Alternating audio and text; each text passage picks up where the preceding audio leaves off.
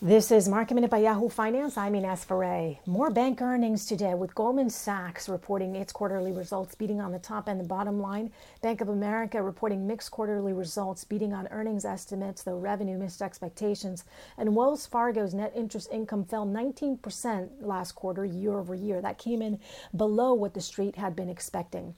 Oil driller Concho is in the green after a report that the company may be acquired by ConocoPhillips. This is a bold bet during a downturn in the energy industry. A deal may be announced in the next few weeks. For more market minute news, head to yahoofinance.com.